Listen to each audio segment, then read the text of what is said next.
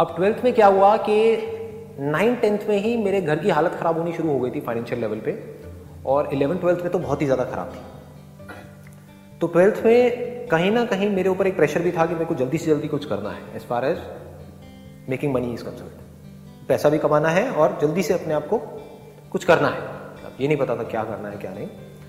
तो 12th में जो मैंने पहला काम किया वो था कि 12th से निकलते ही मैंने एक हेल्पलाइन खोली थी। अब ये आप लोगों को पता नहीं होगा किसी को भी, क्योंकि मैंने इस सब के बारे में बात नहीं करी, और मैं कोशिश करूँगा वही पॉइंट्स यहाँ पर टच करने की जो किसी को पता नहीं है, अभी जो मैंने किया नहीं। तो मैंने पैम्फलेट छपाए 2500 रुपये के, उसमें था व्हाट टू डू आफ्टर 10+2 ? और वो एक हेल्पलाइन थी कि अगर आपने अभी 12th पास करी है और आप जानना चाहते हैं आगे क्या करियर चूज़ करना है तो आप यहाँ पर फ़ोन कर सकते हैं। मैंने अपने घर का लैंडलाइन नंबर दिया था और आप पूछ सकते हैं सर से कि संदीप सर से कि हमें क्या करना चाहिए, और वो संदीप सर कौन है, वो खुद 12th पास है। तो मैंने क्या किया था, इस तरह की जो और हेल्पलाइंस थी या जो और करियर काउंसलर्स थे वहां पर गया, क्योंकि जुगाड़ू तो मैं शुरू से ही रहा हूँ। तो वहां पर गया, उनसे जा करके सारी इंफॉर्मेशन ले ली, वो लिख लिया, सारा बना लिया, अच्छे से रट लिया।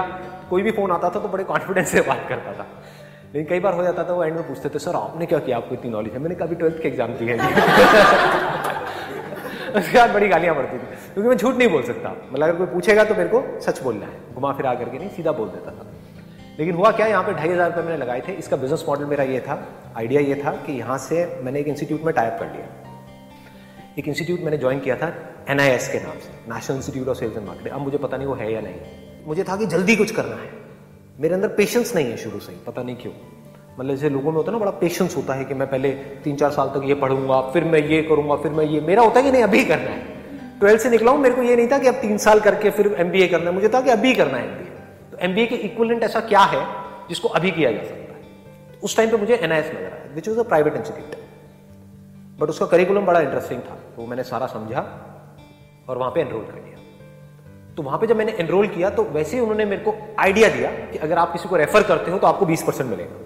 तो वहां से हेल्पलाइन वाला आइडिया, बहुत सारे फोन आए, बहुत लोगों से बात करी, उसमें से फाइनली एक बंदे ने ज्वाइन कर लिया था। तो वहां से मुझे 4500 रुपये मिले थे, क्योंकि उसने 6 महीने का ज्वाइन किया था। तो 2500 लगाए और 4500 रुपये कमाए।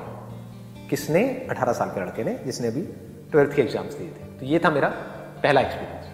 अब इसको क्या होता है, हम लाइफ में क्या करते हैं, हमेशा इमीडिएटली देखते हैं चीजों को कि इसका मुझे क्या फायदा है क्या नुकसान है। तो आप क्या कहोगे, अच्छा इसमें इसका मतलब 2500 लगाए और 4500 रुपये आए, मतलब 2000 रुपये कमाए। 2000 नहीं कमाए, यहां से मैंने एक एक्सपीरियंस कमाया। उस एक्सपीरियंस की क्या वैल्यू है? दैट इज टू प्रेशियस, जिसकी कोई लिमिट ही नहीं। बात करना आ गया ना लोगों से, कॉन्फिडेंस बढ़ गया ना। सोचो मेरा कॉन्फिडेंस कितना बढ़ गया होगा उस टाइम पे, कि 12th में हूं और 12th वालों को ही बता रहा हूं। मतलब एक अलग ही किक आती है, ऐसी हरकतें करते हैं, समझ रहे हो ना। हाँ, तो ऐसी ये चीज़ हुई थी। ये पहला था एक्सपीरियंस। उसके बाद में मैंने NIS ज्वाइन किया, which was again a great experience, क्योंकि वहाँ पर क्या खास बात थी, वहाँ पर सब कुछ प्रैक्टिकल था। मेरा शुरू से इंटरेस्ट इस चीज़ में रहा है कि I was never interested in a degree और अ डिप्लोमा और वट एवर इट इज़। मेरा शुरू से ये था कि कहीं से कुछ प्रैक्टिकल मुझे सीखने को मिले, शुरू से एक सीखने वाला एटीट्यूड रहा। तो जब मैंने उनका पूरा करिकुलम समझा तो वहाँ पर बहुत सारे role plays, group discussions, presentations, शायद ये सब जो मैं अभी कर रहा हूँ उसमें उसका भी बहुत बड़ा हाथ है, क्योंकि वहाँ पे क्लास के सामने डर डर करके बहुत सारी प्रेजेंटेशंस दी हैं, रोल प्लेज हुए, ग्रुप डिस्कशंस हुए हैं। तो कहीं ना कहीं वहाँ से भी एक कॉन्फिडेंस आया है। तो वो जो मैंने किया 1 साल तक, वो मेरे को अगेन बहुत हेल्प किया। उसको भी मैंने शायद बीच में छोड़ दिया था, हाँ शायद नहीं, पक्का बीच में छोड़ दिया था। मतलब मेरा पता नहीं शुरू से ये रहा है कि मैं कोई भी चीज़ करता हूँ तो उसको पूरा कंप्लीट नहीं करता। 1 साल का था, बाकी सबने पूरा किया, 1 महीना पहले मैंने उसको छोड़ दिया। क्यों छोड़ दिया? मैंने कहा नहीं मज़ा नहीं आया। जबकि बाकी सबका एटीट्यूड क्या था, क्योंकि वो सब कर रहे थे डिप्लोमा के लिए कि चलिए यार कंप्लीट करते हैं, कभी फ्यूचर में जॉब करनी पड़ी तो काम आएगा। मेरा ऐसा माइंडसेट था ही नहीं। मैंने कहा मेरे को सीखना था, जो सीख लिया, अब आगे आने वाले 1 महीने में कुछ नहीं है, तो 11 महीने में छोड़ दिया। ऐसे ही आई वॉज इन किरोड़ी मल कॉलेज, क्योंकि वहाँ पर बहुत ज़्यादा अटेंडेंस का पंगा नहीं था। 2 साल किया अच्छे से, मार्क्स भी ठीक ठाक आए थे। पहले साल में it was around I think 65% something, second year में इट वॉज अगेन अराउंड 60-62%। वही जैसे एग्जाम आ रहे होते तो उसके 1 महीने पहले वो सारी उठा ली, वो कुंजी होती है, क्या क्या बोलते हैं, हाँ 10 इयर्स। तो 10 इयर्स उठा लिए, वो सब किया और जाके लिख के आ गए, अच्छे खासे मार्क्स आ गए। लेकिन 3rd ईयर में उसको भी छोड़ दिया। पता नहीं क्यों छोड़ दिया। तो मैं आपको ये नहीं कह रहा कि आपको भी यही करना चाहिए, बट स्वभाव मेरे अंदर से आता था कि नहीं यार अब इसमें कुछ पढ़ा नहीं, कि इसमें अब कुछ नज़र नहीं आ रहा है, तो I use to just leave it. इसके अलावा मैं एक बार जॉब के लिए, मैं बस एक ही बार इंटरव्यू के लिए गया था अपने एक दोस्त के साथ में, वो भी मज़े मज़े। वो जा रहा था तो मैंने कहा चल यार मैं भी चलता हूँ। एक दिल्ली गुड़गांव रोड के ऊपर एक रेडिसन होटल है, वहाँ पर उस टाइम पे कुछ कॉल सेंटर्स के लिए इंटरव्यूज़ चल रहे थे। उस टाइम पे नया नया ये BPO कॉल सेंटर्स ये नया नया शुरू हुआ था अराउंड 20-21 ईयर्स बैक। तो मैं गया वहाँ पे 5-6 राउंड थे और मैं शायद तीसरे राउंड तक पहुँचा था, फिर बाहर हो गया। Whatever, I am so glad कि नहीं हुआ मेरा, नहीं तो पता नहीं मैं क्या कर रहा होता। क्योंकि क्या होता है कि एक बार आदमी अगर कंफर्ट जोन में चला जाए, एक बार अगर मेरे को लत लग जाती एक 18-19 साल के लड़के को, क्योंकि बाकी मैंने अपने दोस्तों के साथ में होते हुए देखा है कि एक बार वहां से पैसा आने लग जाता है 10-15 हज़ार रुपये, तो फिर वहां से निकलना is almost next to impossible, क्योंकि एक रूटीन बन जाता है। तो ये मेरा पहला और आखिरी अटेम्प्ट था जॉब से रिलेटेड, गया और नहीं। इसके अलावा और कहीं से मुझे जॉब मिले ऐसा कोई रास्ता, मैंने ऐसा कोई दरवाज़ा खुला छोड़ा ही नहीं था। जब डिग्री नहीं, डिप्लोमा नहीं, तो 12वीं पास को कोई क्या नौकरी देगा। तो कहने का मतलब है दरवाजे सारे बंद हुए पड़े थे। 12th के बाद ही, जस्ट बाद में ही, मतलब कहने का है मैं बहुत कुछ एक साथ कर रहा था।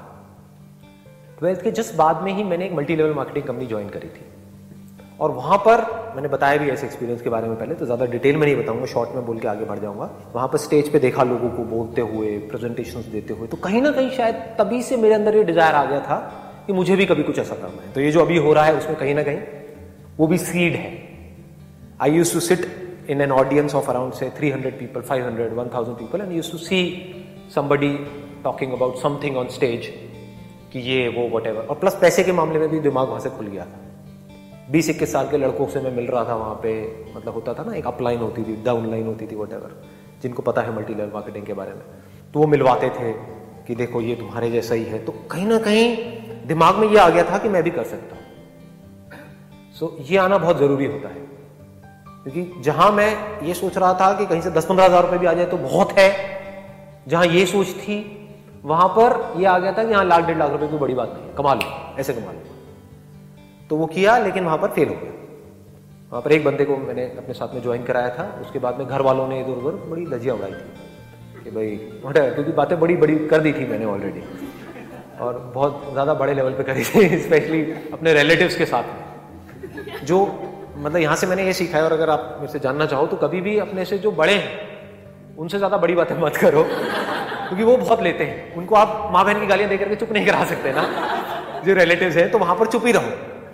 तो वो किया, उसके बाद में साथ साथ में KM के अंदर, दैट इज़ किरोड़ी मल कॉलेज, जहाँ पर मैं था, वहाँ पर कुछ फैशन शोज करे एज अ मॉडल। ये KM में साथ साथ में चल रहा था मॉडलिंग का, उधर से मल्टी लेवल मार्केटिंग चल रही थी।